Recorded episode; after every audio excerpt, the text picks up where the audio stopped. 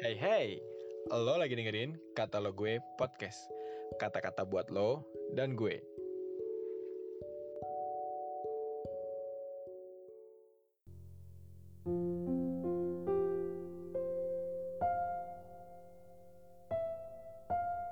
Teman-teman semua, apa kabarnya nih? Aku harap kalian semua pada baik-baik aja ya. Pada hari ini Selasa 11 Januari 2022, renungan kita berjudul Doa Menghasilkan Keberanian untuk Memberitakan Firman. Ayat renungannya diambil dari Kisah Para Rasul 4 ayatnya yang ke-27 sampai dengan 31.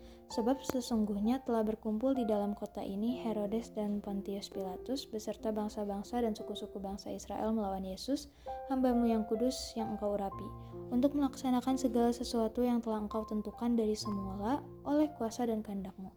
Dan sekarang, ya Tuhan, lihatlah bagaimana mereka mengancam kami, dan berikanlah kepada hamba-hambamu keberanian untuk memberitakan firmanmu. Ulurkanlah tanganmu untuk menyembuhkan orang dan adakanlah tanda-tanda dan mujizat-mujizat oleh nama Yesus, hambamu yang kudus. Dan ketika mereka sedang berdoa, goyanglah tempat mereka berkumpul itu dan mereka semua penuh dengan roh kudus, lalu mereka memberitakan firman Allah dengan berani.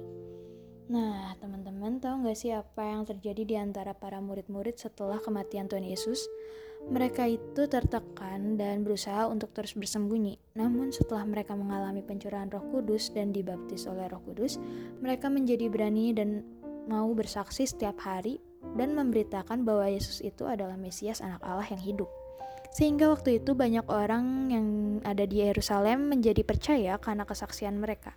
Dan hal itulah yang menyebabkan para ahli Taurat, orang-orang Yahudi, dan imam-imam besar menjadi resah dan marah sehingga mereka menangkap Yohanes dan Petrus.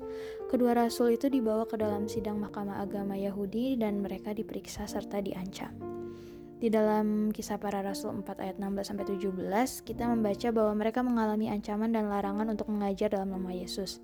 Tapi kita tahu bahwa rasul menjawab dalam kisah para rasul 4 ayat 19 sampai 20 bahwa mereka memilih untuk taat kepada Allah saja.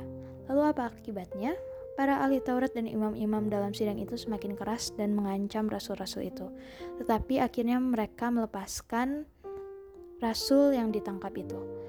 Selain itu juga mereka tidak melihat ada jalan untuk menghukum para rasul karena takut akan orang banyak.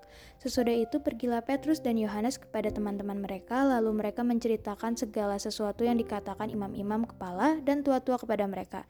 Ketika teman-teman mereka mendengar ancaman dan larangan para imam itu, maka berseluruhlah mereka kepada Allah di dalam kisah para rasul 4 ayatnya yang ke-27 sampai 31 meminta kepada Allah untuk memberikan keberanian kepada mereka dan meminta mujizat terjadi ketika mereka memberitakan Injil. Teman-teman, doa yang sama harusnya kita katakan kepada Allah supaya kita punya keberanian untuk memberitakan Injil sesuai dengan kondisi dan keadaan kita sebagai anak-anak muda. Sekian renungan kita pada pagi hari ini. God bless you.